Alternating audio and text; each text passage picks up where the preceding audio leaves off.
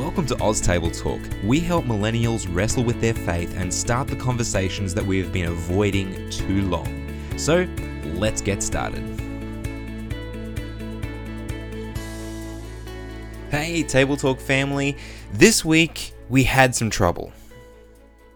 Dear Jesus, please hold my internet connection in the palm of your hand so it doesn't crash again. Amen. As you can hear by that prayer, we were having all kinds of connection issues, but God heard that prayer, He answered it, and the rest of the interview was perfect, even though we got disconnected like three times in just a couple of minutes. So, number one, thank God for that. Number two, this interview is with the amazing Pastor Marcus Torres. Now, you know, it's very rare that you meet someone who you have a talk to and you realize that this man is going somewhere. He is going to achieve something significant. You often look at people who are older and more established in ministry and you can see what they've done and you go, wow, that guy's done these amazing things that may not have been obvious when they started.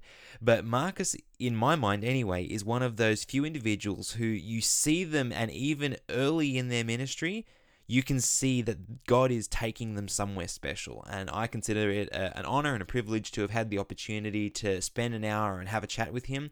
In this interview, you'll hear all kinds of things. You'll hear about his uh, his life before being in ministry. You hear about his time in the army. You hear about how he works with new churches when he comes in. What are the specific tactics that you can take and use in your church that will really improve things? There's all kinds of things. There's great stories, and I hope you really, really enjoy it. See you on the other side.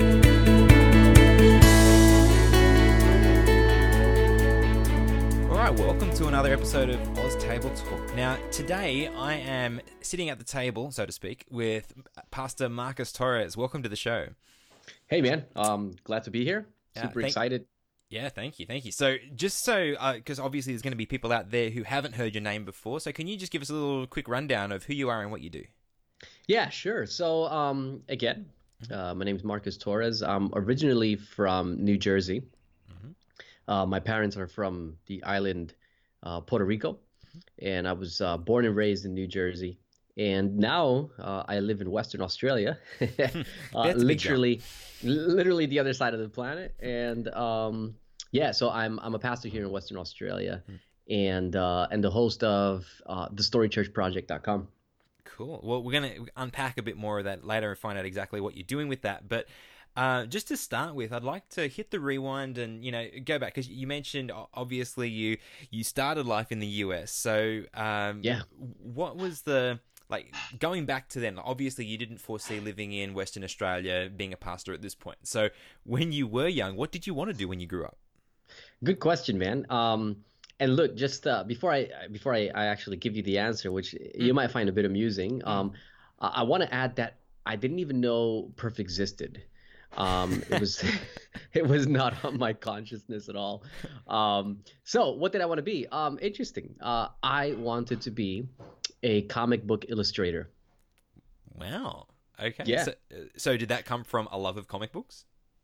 It came from yeah, a love of comic books. I was an avid comic book collector. Mhm. Um, I had drawers that you know where I I didn't just stuff them in there randomly. Like they were collected and they were in plastic, and they were laid out in order. I mean, it was you know Wow.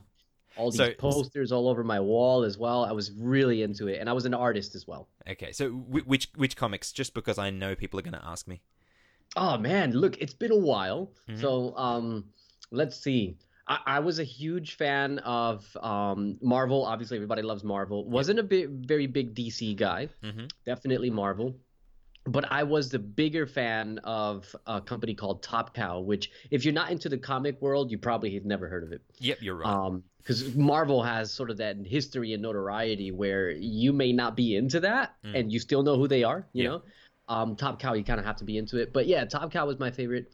And uh, look, they had a lot of storylines, and I collected a whole bunch of them, man. Mhm. Um, and so, what one of my favorites was a series called Rising Stars. Um, but of course, you know, there was the typical sort of Spider-Man, Captain Marvel. I loved Captain Marvel. Um, yeah, those those sort of the typical ones that most people would be familiar with. Um, Witchblade was another real popular one back then. Uh, Top Cow one, um, Aspen. Uh, yeah, so man, it was Yeah. yeah. There's so many of them, and no one's asked me this question in a while. So I'm, I'm going back like 12, 13 years here, man. yeah. no, that's cool. I was just, I was just curious. So, if that was what you wanted to do when you were young, so when did that change, and what did that change to? Yeah. So uh, when I was about 17 years old, um, I wanted to get into uh, uh, an art school, uh, go to university, and get into an art school and just sort of pursue that that career path. Um, part of the challenge for me though was that I was never ever really a good student. So my grades weren't good at all. You know, I I uh, I was just into art and I could care less about math and science and all that stuff. So um, when it came time to look into university, I was like, oh boy, who's gonna take me, man? You know, I um I'm not you know I'm not a very good student, but that was the path that I was pursuing. But around that same time, um, I started getting into, uh, you know, I noticed that the, the the youth group in my local church was really dead. Like we weren't into anything. And I had a conversation with a friend of mine, and I was like, dude, we should look into doing something. And so we started preaching. And the very first time I ever preached, the room was full of like 200 people. It was Friday night, and um, and I preached, and it was and it was one of those moments where I just felt the Holy Spirit saying, "Dude, this is what I want you to do. You know, this is this is what I'm calling you to do." And so after that, I just sort of abandoned the illustrator ideas and, and dreams. And to be honest, I don't regret it, man. I have not looked back and thought, oh, I wish I could have done that instead. Um, being a part of building the kingdom is totally where my passion is at. Okay, so uh, I want to explore that a little bit more. So, when you were in that, uh, you know, in that scenario where you're like, "Hey, let, let's do something," was there a catalyst? Was there a specific event? Was what what what led you to say, "Hey, I'm just going to start preaching"?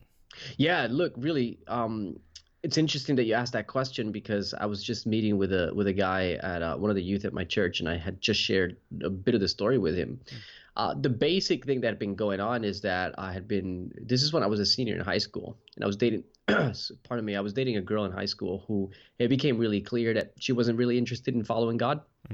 And so that relationship ended, and I just kind of went back to church thinking, you know, uh, if if if I'm going to make a decision like that, if you know, if we're gonna make a, a sacrifice like that, um, because I want to follow Jesus, then I'm not gonna go back and just sit on a chair, you know. Um, so it was one of those moments because God wasn't really real to me up to that point in my life. It was just something, you know, that I had grown up with, and I hadn't never really made a decision to follow Him that was real and and life changing. And so in this moment, it was like, okay, you know, I've been dating this girl for about a year, and now it's over because of God. Um, the premise is I'm going to be following Him, and that's why you know this relationship is ended. And and then yeah, it's just that thought, like, well, if I'm if it's gonna go down like that, then I can't just go back to church and sit on a chair, man. I gotta do something. Um, and so that's when I talked with my friend. We were like, yeah, look, our youth group's dead, man. Let's do something. Let's let's put something together. And that's that was the catalyst, man. Yeah, that's excellent. So, do you remember what your first sermon was on? Do you remember the topic?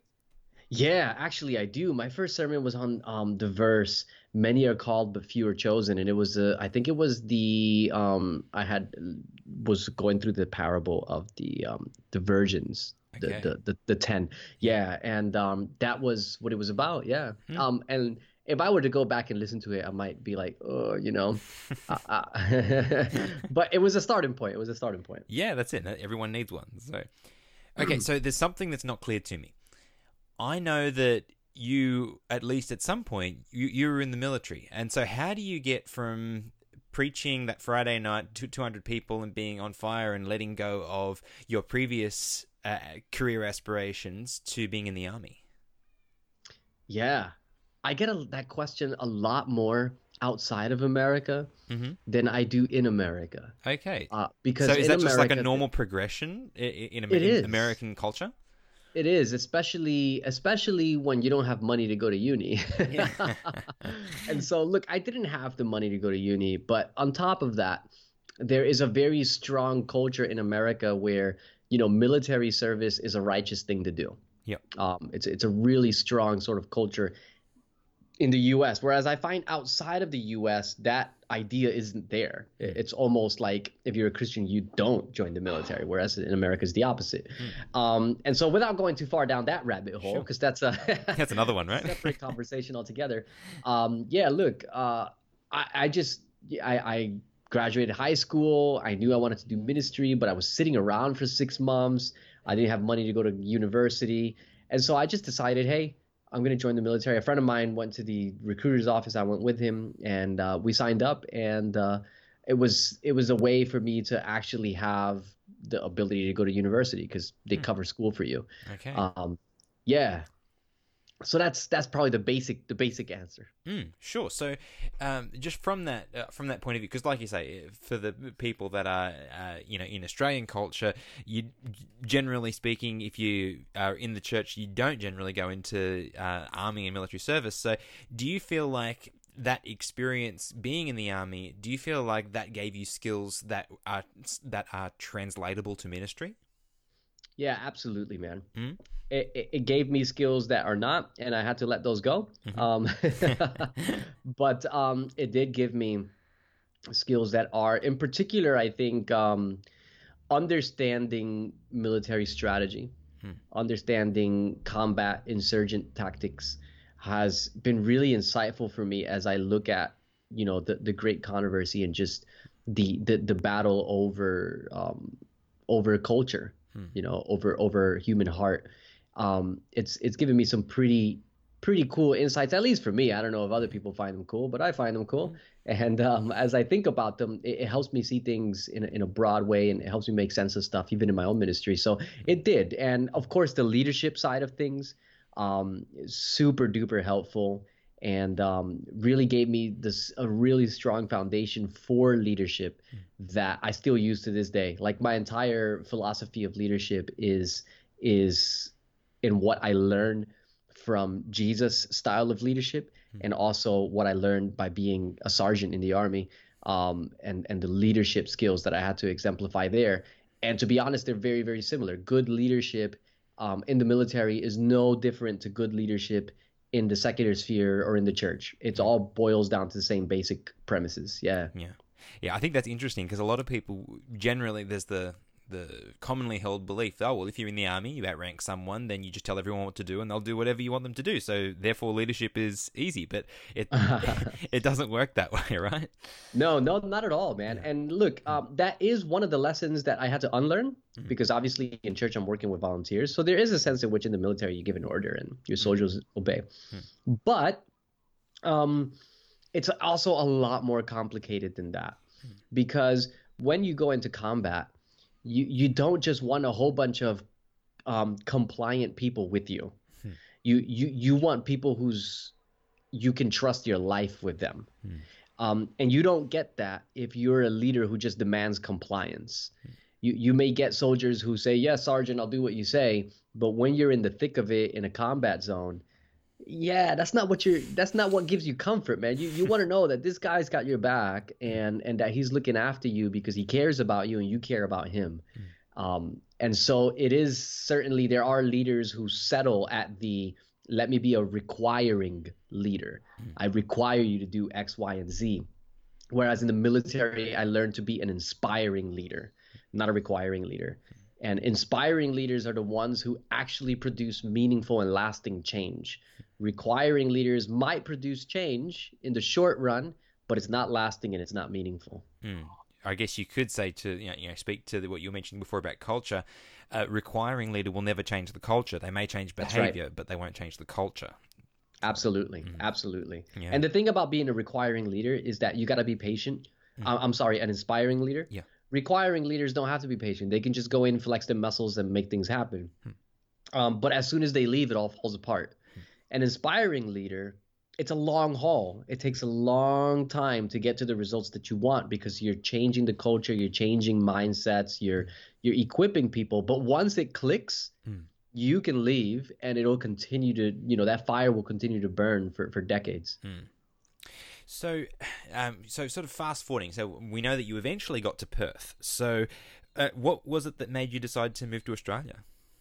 Yeah, so on my last year in the army, I uh, I met my wife on AdventistSinglesConnection.com. Ooh. Um, look, uh, we actually um, we actually jumped on there recently. I think it was last year to see if maybe they'd send us on a free cruise if we gave them our success story. um, and uh, but yeah, no, it didn't it didn't pan out that Didn't way. work? But um, but um, yeah, we met on there. Man, it was 2007, I think, or 2006. Boy, I can't remember. That's embarrassing. But um, we won't tell we, her. That's we, okay. We won't let her listen to this episode. yeah, that's right. Um, although I think she's in the next room, so she can hear me anyway. but um, yeah, we met on there, and look, we talked for about eight months. I was in Hawaii. I was stationed in Hawaii, um, and she was here. And then she came out to Hawaii to visit, um, which was very brave of her because I could have been a total weirdo. Hmm. Um, and so she discovered I was only a partial weirdo, which was okay. um, Success. and yeah, yeah, success, yeah. Um, and then you know I got out of the army shortly after and bounced bounced back and forth between Australia and Hawaii for a little while, and uh, we got married in um, in 2008. And the interesting thing is we were actually getting planning on getting married in, in 2000 and uh, sorry, we got married in 2007. We were planning on getting married in 2008 in Hawaii, but at this point I was out of the army and they called me back in. And so they called me back in for a tour in Iraq. And so before I left uh, in 2007, um, we were married. And then a week later, I flew out. oh, and, uh, that would be, that would have been tough. Oh, look, it was. It Mm. definitely was. Yeah, probably more for her than for me because Mm. um, for me, it was almost like a, a dream come true. I'd been in the army for three and a half years and I hadn't been deployed. So I kind of had this chip on my shoulder. Hmm. And I was like, yes, finally, I can do my bid. Um, but it would have been, yeah, it would have been certainly much harder for her. But um, when I got back uh, from, you know, from Iraq, I, I got out of the army again and uh, went to America to study at Southern Adventist University. Candace came with me. Um, and then when we were finished, we were like, dude, let's go back to Australia, man, because I got this big heart for postmodern secular outreach. And a Australia good place for that. yeah, man, Australia is the poster child for postmodern secular culture, you know. So, um, so we really felt God leading us back here, and so here we are. Yeah. That's fantastic. So, uh, you've you've already kind of mentioned a, a couple of things, but in that move, uh, what were what has been some of the biggest cultural differences that you've noticed between the church in America and in Australia?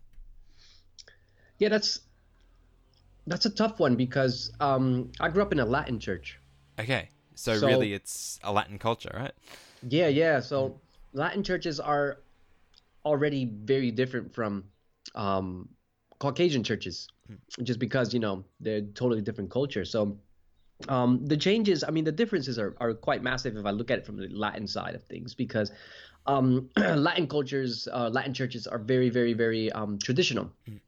And uh, it's funny because people will tell me, you know, when I first started working here as a pastor, and I was given uh, an, an an assignment at a at a local church that was conservative, and people would say to me, "Oh, Marcus, man, they're conservative, dude. I don't know how. I don't know if you're gonna have a good time there. They're they're too they're too traditional." and I went there and I was like, "Man, this ain't traditional, dude. You you never been to my home church where I grew up. Let me tell you." That that was on a whole other level. So in a way, I'm kind of thankful because a lot of these churches that guys struggle to work at because they're so old school. I'm like, this ain't that old school at all, man. By comparison, uh, it's it's very very different. But outside of that, look, uh, I think we face a lot of the same similar challenges here as we do in the U.S. And and that is um, youth retention um, is a big one and also uh, just reaching the secular culture is a massive one. And we have the same struggles there that we do here is our local churches are simply not doing a good job at connecting with and reaching uh, secular culture um, and and and even at retaining their own youth. So i find the same challenges there. I, I see them here as well. Yeah So I want to transition to talk about exactly that. So how, how we can you know, talking about the church and, and the ministry that you're doing right now. But one more question, just specifically about your personal development. So who who has shaped your thinking the most? I mean, that could be mentors, authors, pastors. You know, because you seem to have a really unique perspective, and so I'm just curious as to who would have been the, the larger influences that you've experienced. They could be known people, they could be unknown people. Yeah. Oh man look ah, so many. It's not even funny. Mel- so many so many. Um I've been influenced very, very highly by a Latin preacher who, uh, unless you're Latino, you never, if you're Latino, you heard of the guy. But if you're not Latino, you haven't heard of him. Um, his name is Alejandro Bullón. Um, very highly influenced by him. And um, very highly influenced by, um, you know, thinkers like George Knight, uh, Martin Weber was a big one, uh, Ty Gibson, uh, another one. Um, yeah, look, there's so many of them eh, when it comes to um, ministry, to the culture. Um, guys like Francis Chan, um, Russell Burrill, um, Andy Stanley. I mean, it's just a never-ending, yeah. Yeah, the the cool. list of people that I've been influenced by is is is quite large. Um, but I've also spent a lot of time just in the Bible because you know when when you're in pain and you need answers there's only one real place you can go uh, all of these other influencers they're good but you got if you don't take the time to just go to the bible yourself you, you're never gonna fully get it you know and and so i've spent a lot of time just in the bible just trying to figure stuff out and trying to see you know um, not only how God relates to me as an individual, but uh, to us as a culture. Um, and yeah, and, and so that has been a, a big one. And, and also experiences, just basic experiences that I've had. Like when I was in the army, um, the vast majority of the conversations that I had uh, about God were with these rough, tough, secular, uninterested in church kind of guys. And had some amazing conversations, amazing impromptu Bible studies, you know, on the way to Baghdad, you know, just talking about uh, talking about Jesus and answering their questions. And the thing that blew my mind was how thirsty they were for God and how how they didn't see the church as playing any role in that whatsoever in that exploration. Um, and That's so an yeah, indictment. look, a, a huge indictment and um, and a big part of it has been me just trying to figure out you know i'm not in the army anymore. I'm not having these conversations on a, on a regular basis unless i'm searching for them. Out there they were searching for me you know now i'm searching for them and and i just want to know how can we reach these guys you know how can i connect with these guys and let them know that as a local church we have something to say hmm. that is going to add meaning and value to their lives you know it's and so that's part of my my passion yeah Yeah. And so I, I guess that's a that's a great place to segue. So in in your in your thinking, how how do we do that? What do you think is the are the keys to communicating that that the church isn't irrelevant? Yeah. Wow. So this is again a, a topic that I explore a lot, and I always premise it with this: I don't think I have the answer. Uh, I think what I offer is a answer. Um, I don't know that there is such a thing as here is the solution, here is the way. If everybody copies this blueprint, then we'll all be fine. I- I don't think that that exists. Um, what I have is my perspective, my experiences, my conversations, my challenges, uh, my struggles, and my research, and, and my practice as well as a local church pastor that I implement, that I wrestle with, that I have conversations over, and and and it gives me an angle that I think others can glean something from. But I always tell people, look, if you hear what I have to say, make sure you tweak it in your context because that's so necessary.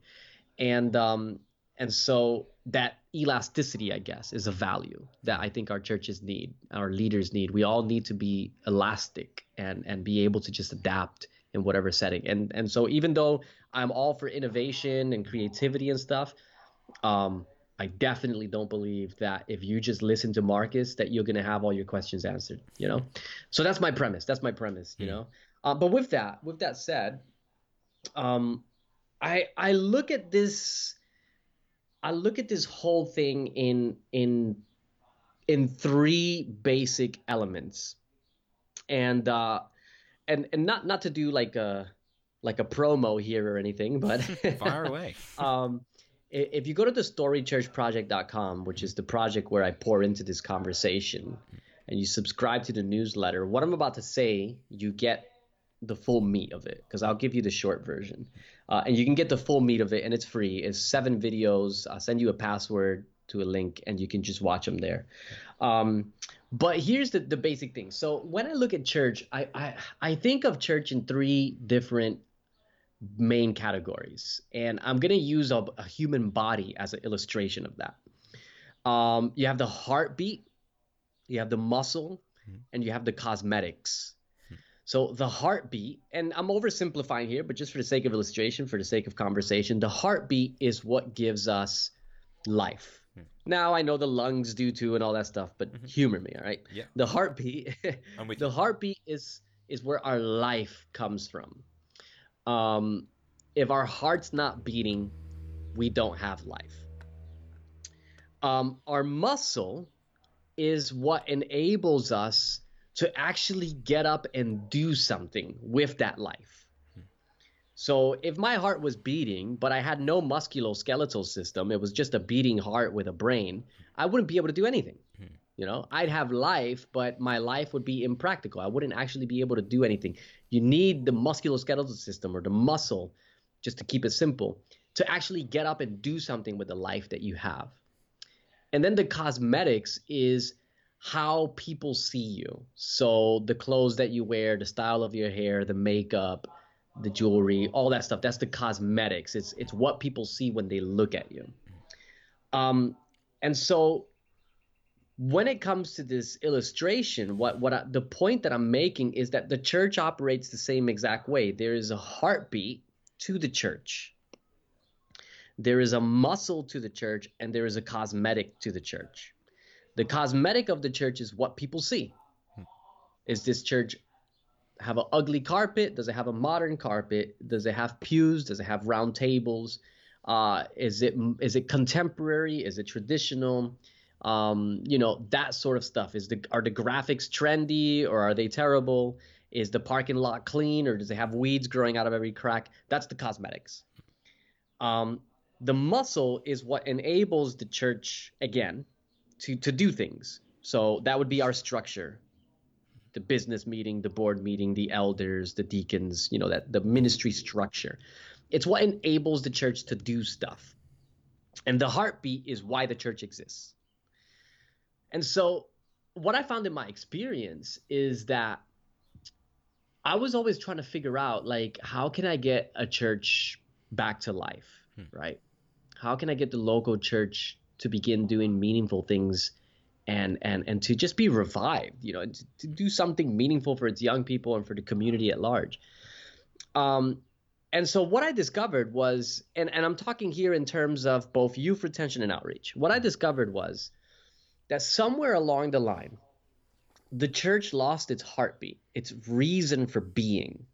Right, the heartbeat is where you derive meaning and, and life and excitement. It's reason for being, the Great Commission. Right, the the the, the the gospel, the story that God has called us to tell. That's the heartbeat. Hmm. And somewhere along the ways, the church lost its heartbeat. Hmm. So when it lost its heartbeat, the muscle, the structure, turned inward. Now, that muscle is supposed to make the life of the church, the heartbeat of the church, come to life, right? It's meant to do mm-hmm. something with it. But if the church doesn't have a heartbeat, what happens to the muscle? It turns inward. So now what do you have? You have business meetings arguing about carpets. You have board meetings arguing about you know dumb stuff like mm-hmm. you know which light bulb should we use for this room or that room no that one's too expensive no that one you know and you mm-hmm. actually have churches that split over dumb stuff like this uh, the elders exist. throw in right there in my in my younger days i knew a church personally that lost some silly number of members like 30 members or something because they couldn't decide on what color the toilet should be. Incredible. See? yeah. There's an example right there. There's a, that's a brilliant example. Yeah. and look these are extreme examples but you can see this happening even in more basic terms. Like you'll have a church that's inwardly focused. And so if you were to go to the board meeting for example if you were to look at the treasurer's report where's all the money being spent? It's being spent on us. It's all inward right? Um, the elders do nothing except administration. The deacons do nothing except clean up. Uh, there's no outward focus and that's because the church has no heartbeat. And and so if it has no heartbeat its muscles got to find something to do. So rather than bringing the heartbeat to life since there is no heartbeat it just turns inward hmm. and it becomes toxic. Um, and so what happens in this scenario then is that now you have a dead and irrelevant church it has no heartbeat and its structure is meaningless it operates for nothing other than its own appeasement and so it's it's dead and it's irrelevant and so now you've got youth exodus for example you've got emerging generations growing up around the church that are not being reached. You've got entire communities that have no idea your local church even exists, right? These are the results of this. And and what you end up with is just a scenario that people who are conscientious desperately want to fix. And so what I observed was somewhere along the lines some really well-meaning church members said, "Look, the church is losing its youth. We have to do something about it, right? We, we have to change something so that the youth will stay or so that we can start reaching people. And rather than going back to the heartbeat, what they did was they put all of their energy and focus on the cosmetics. Let's change the band. Let's change the music. Let's update it. Let's make it hip. Let's make it contemporary. Let's make it cool. And let me let me um, throw in here that i love contemporary churches. Hmm. i'm a contemporary guy. I you know i'm i'm not very traditional i, hmm. I love contemporary music and contemporary worship hmm. um, and so I don't, I don't have a problem with that stuff hmm.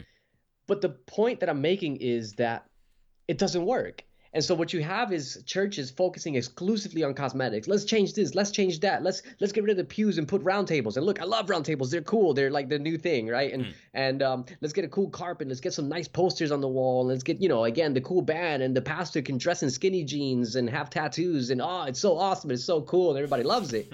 but what ends up happening when all you've done is change the cosmetic is it initially attracts the youth and it initially might attract some people in your community but it's only a matter of time before they realize this is the same dead church only prettier mm.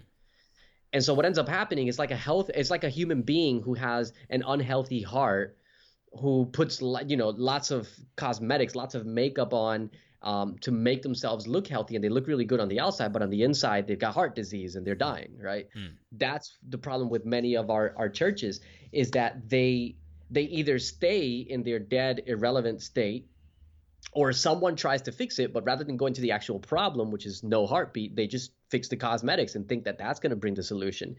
And if you look at all the research that is out there, whether it's Barna research, whether it is um, Pew Research, whether it's natural church development, because uh, I read these as often as I can, hmm. there is not a single bit of data that conclusively demonstrates that you stay or leave because of the style of the music in your church, right? And so the reason why I bring that up is because I see people come to church and they want to change the church because they want their youth to stay and they go to war over this thing because they think that this is the holy grail. Mm. They think that this is going to fix everything. And I've seen churches that have actually made this change. And again, the results are very temporary. It's only a little bit of time, little matter of time before the young people realize, oh, this is just as dead as it's always been. It's just prettier. Um, so look, I love contemporary worship music. I love contemporary churches. They speak my language. I'm a millennial. Hmm. Um, I love visiting them as often as I can, and I get into it, man. I get into it. Um, but if we're talking about reviving our churches, that's not the answer. Hmm. Uh, you've got to go back to the heartbeat. Hmm. You've got to rediscover why does the church exist. If it doesn't have a heartbeat. Then nothing else you do is really going to matter. And so when people say, you know, how do we become a relevant church for our young people? How do we become a relevant church for our communities? My first answer is why do you exist? Hmm. Why does your local church exist? And I do that at every local church that I've ever worked in. I visit the members and I ask them and the leaders, why does your church exist? And every single time, without fail, at every single church that I've worked in, without fail, no one knows. And so one guy gives me this answer, the other guy gives me that answer. This lady sits there for 15 seconds and and then gives me something which basically means she's making it up as she's going along. and and then once in a blue, I'll run into an honest soul who says, "You know what? I don't know." um and that's the thing. If you don't know why your church exists, it doesn't have a heartbeat. And so you get all these people who have no idea why they're there. You put them in a room and you say, let's do evangelism and let's create a structure and let's do ministry. And what do you end up with? You end up with a room full of people all going in a hundred different directions, thinking they're all doing the same thing and they're not. And and that's what breeds a lot of the problems that we have you know nominating committee. Oh my goodness who you know i call people nobody wants to do anything. Well of course they don't want to do anything. They're not inspired to do anything. Don't give me this oh people are busy. Everybody's busy. Mm. But when people are inspired when people have that flame it doesn't matter how busy they are they do it because they're inspired and that's the real issue man we, we don't our local churches so many of them have no heartbeat they don't know why they exist mm. uh, they have no passion no inspiration um, and as a result, their muscle is inward, their cosmetics is out of touch. And again, the solution is not just to go in and try and update the cosmetics. We got to go back to the heartbeat. That's that's the key. So the principle I really resonate with. So I mean, just one of the things that you were saying in there that there's no correlation between contemporary worship and, and retaining young people. I can vouch for that. I mean, even the church that, that I'm currently at, it's a very traditional church. It's three hymns, sermon. It's simple, right? Um, yep. But our youth retention is insanely good. It's like the best in our conference, and it, nice. It's and that's such a blessing because when I look at the board, the board is comprised. You know, over half the board are younger people, and mm. that's just because that's the that's the way it's gone. You know, and so I can really resonate with what you're saying that it doesn't necessarily have to be a certain way. It just needs to have purpose, and that's that's awesome. But the the question that I wanted to get to was where we've gone so far is is at a principle level, at a tactical level. When you are appointed as the pastor of a church and you show up, how do you how do you go from no one knowing what the purpose of the church is to actually getting a rally point and getting people motivated and inspired? What's the first thing you do from a tactical perspective? Awesome. Beautiful question. I've actually just finished writing a book mm-hmm. um, called Story Church. Mm-hmm and uh, in that book, I break down a real simple tactical approach to revitalizing a local Adventist church. I focused it on Adventist churches because we have a structure that's different from non Adventist churches that tend to be congregational. And so they have dynamics that are much different and I was reading a lot of church optimization books, and I was like, "Oh, this is great, but this only really works if I have a congregational church. I don't. You know, um, you guys can afford to hire a graphic designer and a web developer and seven pastors. I can't. You know, so so this was this this book I wrote is more geared to that. And so let me give you the answer to the question because I haven't published the book yet. So, um, the the the thing that I do, this is what I do. Again, you got to see what works for you, man. But this is what I do when I come to a church. Um, and and I, I see the same dynamics. The very, very first thing I do, go to the different leaders and ask them, you know, why why does your local church exist? Bring a notebook with me, pen, write it down. And and without fail, every single time they would they, they had no idea. So I usually got one of three answers. Number one, I got a cliche. Oh, we're here for the community. Oh, we're here to spread the gospel you know, nothing inspiring, just the same old stuff that you're used to hearing. Um, number two, I would hear um, something along the lines of, oh, I'm trying to remember it now. It's just totally, totally slipped my mind. Um, so, oh yes, the second answer was uh, they would actually just sit there and make it up as they went and it was very obvious because they would sit there for like 10 15 seconds can you tell me why the, why your church exists yeah sure and then literally for like 10 15 seconds they're just sitting there and then they they say something um, which typically means you're making this up as you go along. Um, and again the absolute rarest one was when someone would say hey look honestly i don't know. That was very rare. Hmm. um, and i love those people hmm. because you know hey you're being really sincere. You don't know why your church exists so i would do this for you know for about six to eight months again and and just getting all these and i would write every single answer down because i wanted to know i wanted to have a record of what everyone was saying. And what i would then do is once i had all these answers together i would get the leaders together and i would show the answers to them now, the reason why I did this is because th- there's a saying in business it, that, that that people love to buy, but they hate to be sold. Hmm. And what that means is people love going to the shop and picking something up that's new. What they hate is a salesman telling them that they should buy it, trying to be sleazy and wheezy and, and, and get them to buy it, right? Hmm. And so the, the, you know the, the sort of old school sly car salesman that everybody hates, you know. Hmm. Um, and so the idea is in a business you want to create an environment where when someone purchases something, it's because it was their idea to purchase it, not because you somehow manipulated it or mm-hmm. tried to manipulate it. And in this scenario, if you want lasting change in your church, your leaders have to be the ones that make the decision that the church needs revival. You shouldn't go in there telling them you need revival, you need revival, you need revival. I've seen so many pastors do that, and people just start rolling their eyes after a while. Hmm. Because it's not about telling them that they need revival, it's about showing them that they need revival. And that's what this whole experience or this whole exercise is about. Once I've spoken with each of these leaders and gotten their why the church exists, I compile all that information together. I bring the leaders together. Usually we're about a year into, you know, our ministry there. I bring the leaders together, I sit them down in a room, and I say to them, I've visited every single one of you and I've asked you why your church exists. And here are all the different answers I've gotten and I put all the different answers up, the cliche ones, the 15 second, you know, you, may, you make a note. This person took 15 seconds, you know, the, the 15 second before I answered one, and the I don't knows, and I, I, I do include some church members as well. Hmm. And and what I say to them is, look, you guys have no idea why you exist. Everyone here thinks this church is here for a different reason, and if we don't have a united vision of why we're here, then we can forget about building the kingdom of God. It's never going to happen. We have to be united first. And once we're united, then we can build the kingdom of God. I'd hand it over to them. What do you guys think about this? What do you think about all of these answers and how this gets in the way of our mission? And what that does is what I see is the eyes open. Ah, yeah and they see you know people see all these cheesy answers and these answers that don't even agree with each other. They realize we're not united. We have no idea why we're here.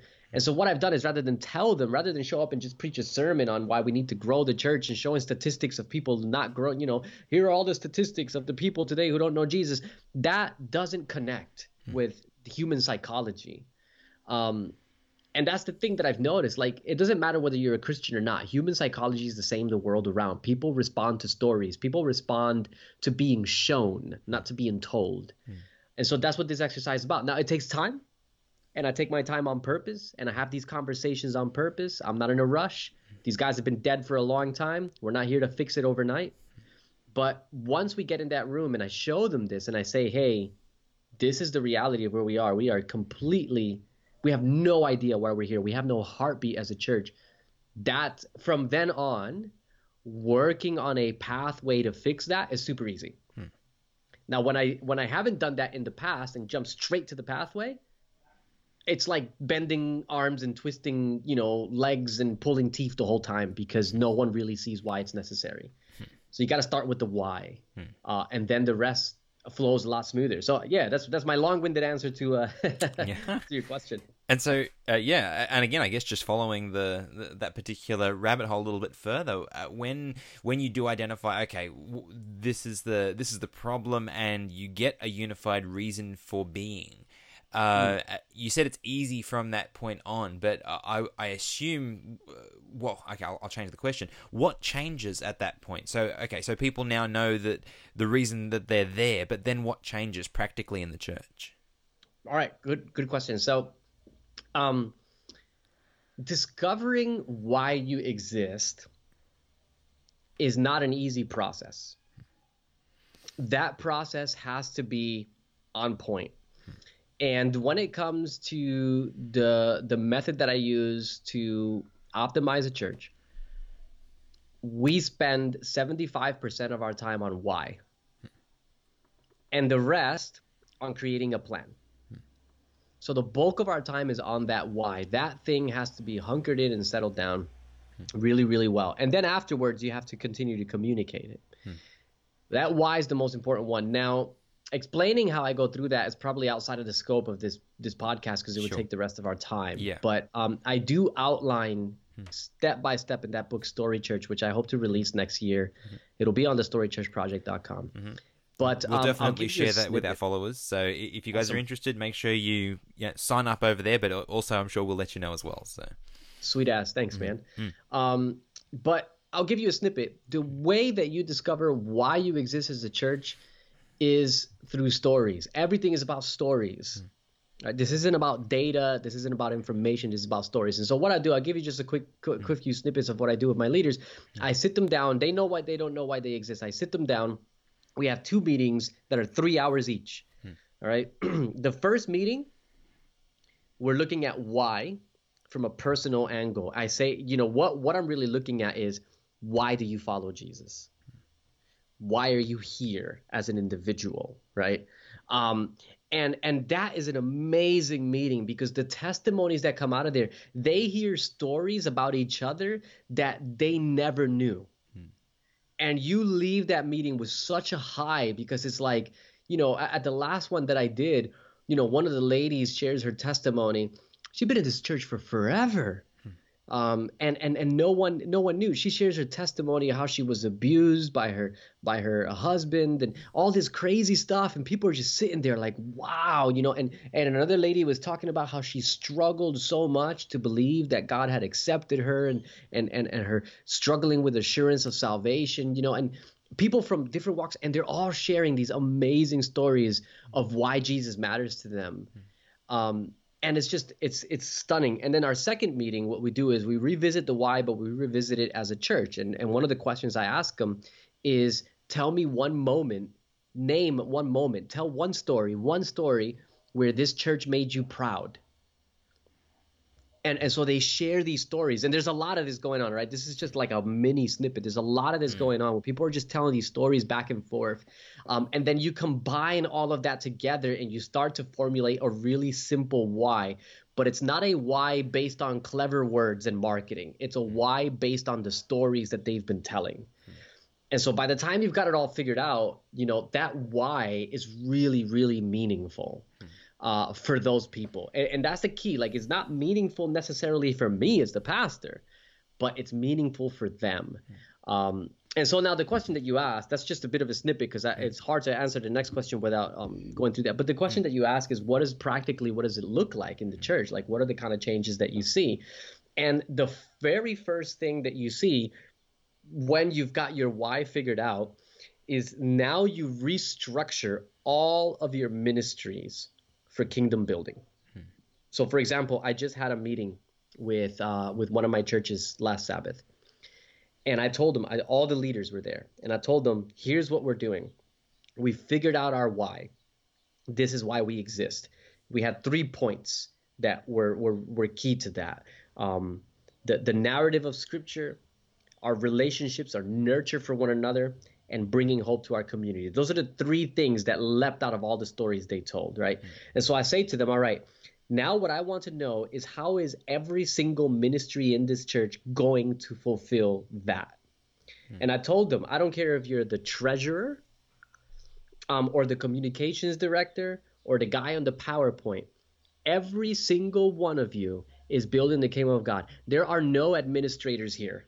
Hmm. We are not just crunching numbers and and and and and typing up bulletins. We're building God's kingdom. Every single one of us. And so what they had to do was they had to split up into their teams and look at the church mission statement, that why statement, and say, how does this look like in our s- scenario? So, for example, children's ministry, right? How does this look like in children's ministry? What, how can we rephrase this statement uh, as our ministry to the children and their families? And tre- even the treasurer, you know, how do I rephrase this statement so that my ministry as a treasurer is about building the kingdom of God in this local church and and financing and fundraising and and all all that stuff um, related to to our mission. So everyone now starts thinking of themselves as a kingdom builder, not as someone who's just there oiling the machine to keep it running. And what happens when a church loses its heartbeat is everyone goes into maintenance mode. And so now that we got the heartbeat back, the very next step is we got to get out of maintenance mode. We got to get creative. We we've got to make really simple, meaningful plans for how we're going to actually start building the kingdom of God. So that's the very next step. Mm-hmm. Now, once that begins to happen, and it begins to happen regularly, now the, the mission of the church begins to seep into the DNA of the mm-hmm. church. The members begin to feel it. Everyone begins to feel it. And and the final step, uh, which we've already started, is creating a pathway of discipleship so that every person who walks through those doors can go from someone who doesn't know Jesus at all hmm. to someone who's reaching other people for Jesus. So we're not hmm. after baptisms. Baptism is not a metric. Hmm. Oh, we got 10 baptisms this year. You know, I mean, praise God. Like, I'm excited about it. But my real question is how many people this year became kingdom builders? Hmm. Not how many people did we dunk in water. How many people became kingdom builders? I'm, I, we want to see kingdom builders. Um, that's the win, you know. Hmm. Um, and so once these things start happening and flowing, what you have is a church that now has a heartbeat. Its structure is outward focused, no longer on maintenance. Now it's hmm. focused on mission, and the cosmetics might change, you know. Or maybe it won't. Maybe it'll stay a traditional church. It doesn't. Honestly, it doesn't really matter um, at the end of the day, and and I, I this is one of the big points that I took away from natural church development. It's not traditional or contemporary worship that reaches people. It's inspiring worship that reaches people, and that you can do that no matter what your style is, so long as you have a heartbeat. You know. Yeah, amen. So what I'd what I'd love to do now, I'm, I've sort of uh, packaged some some more fast form questions to sort of uh, fill the rest of our time just before we wrap up. So uh, just to go through a few of those. Um, one is what do you see as some of the best things that are currently happening in our church? Trends that you see happening that make you excited? Yeah, so I think the biggest trend that I see happening that makes me excited is the overwhelming number of Adventist podcasts that are coming out of the woodwork. That is encouraging. You're right. Seriously, there's so many of them like just coming out of the woodwork and I'm like people are finding their voice and it's so cool. Yeah. Um and and they're pretty much all young people. Um and they're finding their voice and they're they're finding it in media and online outlet and it's awesome. So that's a really cool trend that I see taking place. Um, another really cool trend that I see taking place is I, I I find that wherever I go, leaders are are passionate about reaching the culture. Hmm. Leaders are passionate about doing things to reach the culture. They're really supportive of innovation and creativity. Hmm. And and I'm talking about conference leadership here. Now I know it's not hmm. like that everywhere in the world. Like I was talking to a friend of mine recently from Mexico where it's not, you know, in, at least in his particular region, it's not like that. But at least in the West, um, in the places that I've been, I- I'm seeing a lot of support from leaders uh, in, in conference, you know, who are like, look, you want to do something innovative and creative. We will back you up. We've got your back. We support you. We encourage you. I'm seeing a lot of that. Um, and so that's really encouraging because there's something about trying something new with the blessing of the brethren, to put it that way Yeah. that is so powerful. It's so powerful. You know, anybody can get up and stick it to the man and do something new. But when you've got the support of a generation of leaders, it's just so powerful. It's so encouraging and empowering. It's absolutely beautiful. Um, so those are two things that I can think off at the top of my head that I see that are really cool. Yeah. Yeah, that's great. Um, so the next one that I have is what would you um, sorry, what are the biggest opportunities that we are currently missing as a church that we should be jumping on board with? Yeah, really good question. Another one. All your questions are really good, bro. Thanks, man. I appreciate Yeah, that. I've been saying really good question the whole time. um, opportunities. Ah, look, I I think I think the main opportunity that a lot of us are still missing is the power of the local church. Um, like I said, I'm seeing a lot of support and stuff in the local in the conference level.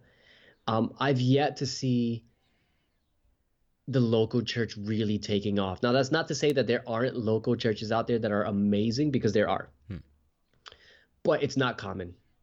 It's not common in Adventism, at least in the West. Um, most of our local churches are dead and dying, and stubbornly so. Um, and I think, uh, yeah, a lot of people just are not realizing just the absolute power and beauty and relevance of the local church. Um, uh, I shared this. I shared this with the guys over at the Bur- uh, Burn the Haystack. Hmm. um, but I'll share it with you because this is one of those areas where um, where military strategy has has helped me to see things from a you know a particular perspective. Mm. And uh, you've probably heard this already if you heard that episode, but for those who haven't heard it, um, there's there's an interesting dynamic in insurgent warfare that I learned when I was deployed in Iraq, and that is that uh, insurgent warfare, um, it's it's not like traditional warfare.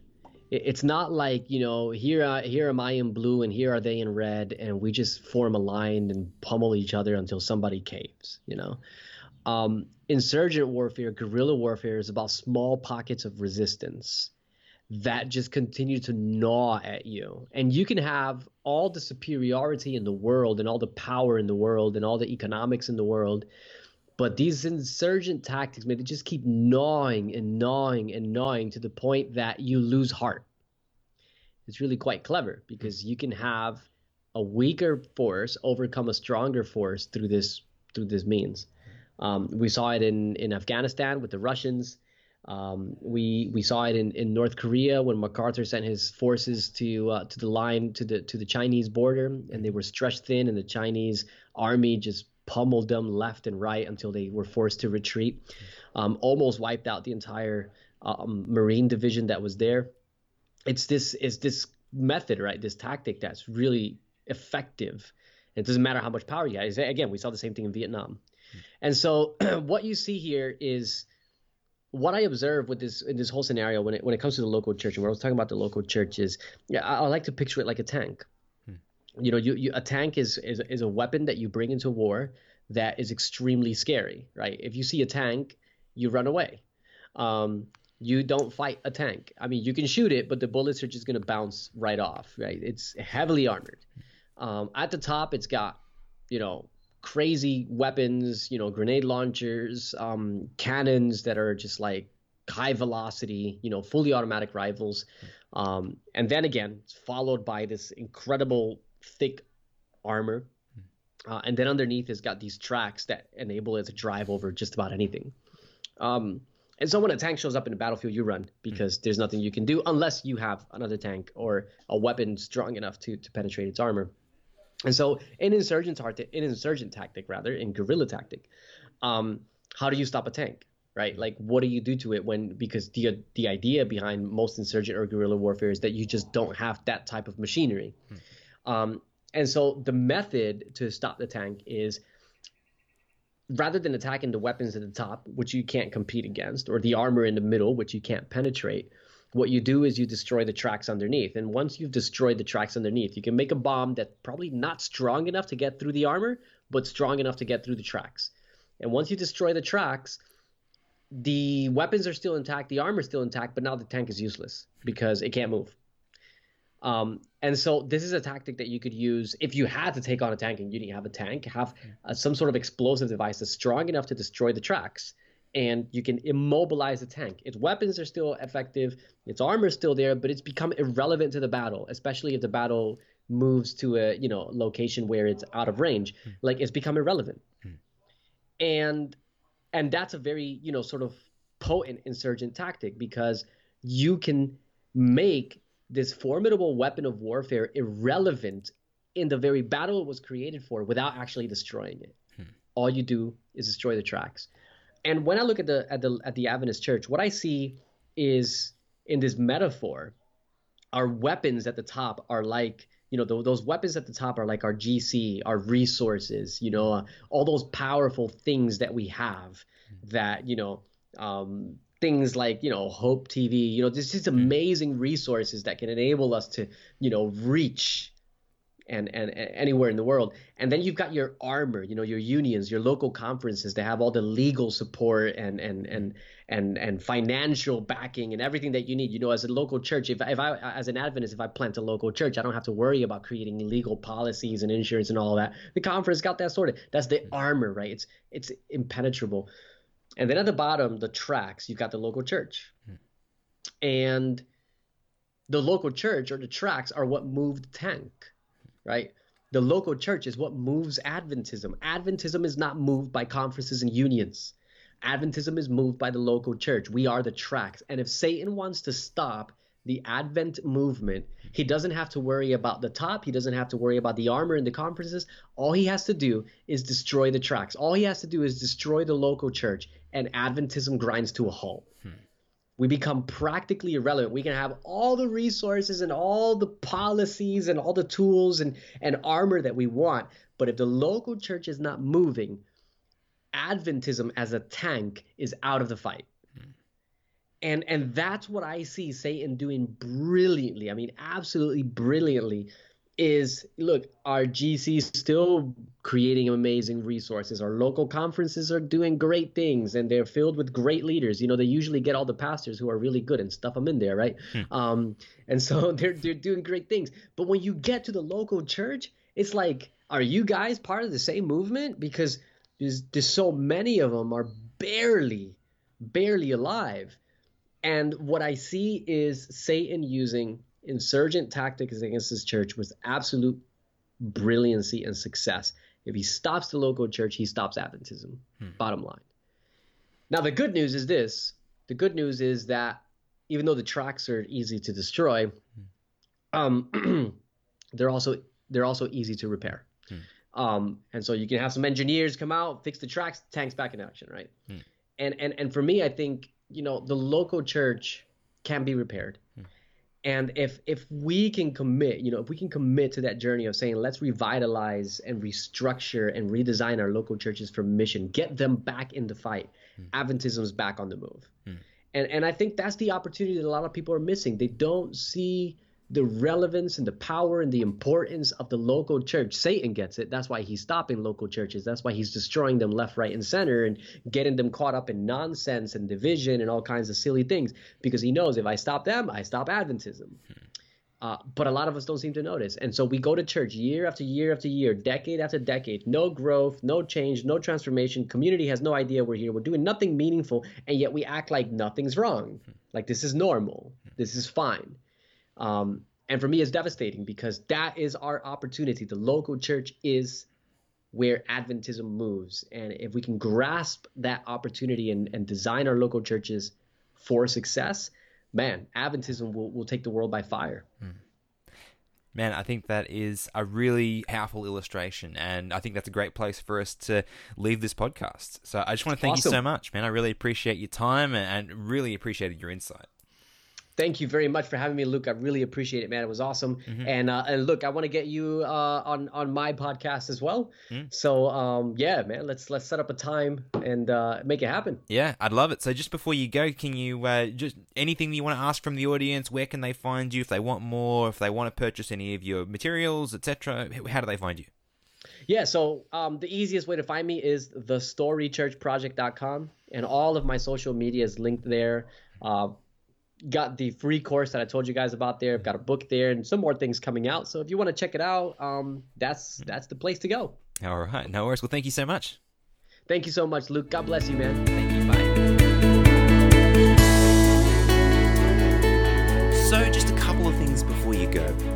Firstly, if you enjoyed the episode, please tell us about it. Jump onto social media, wherever you happen to find us, and tell us what you thought of the episode. Give us any suggestions or topics you may like to see in the future. We read everything and respond to just about everything that we can. Secondly, if you enjoyed the episode, share it with someone else who you know would love it too, because that's ultimately how we grow. If you share it with your friends and then they share it with their friends, and so it goes on. Thirdly, if you want to be one of our favorite listeners in the world, just jump on and give us a review. Particularly if you can jump into iTunes, give us a review there or whatever podcast aggregator that you happen to use. And also, if you want to give us a review on our Facebook page, that would also make a big difference to when people discover us and decide whether we're worth listening to. That would be a real blessing. But until then, we look forward to seeing you next time and have a great week. Bye.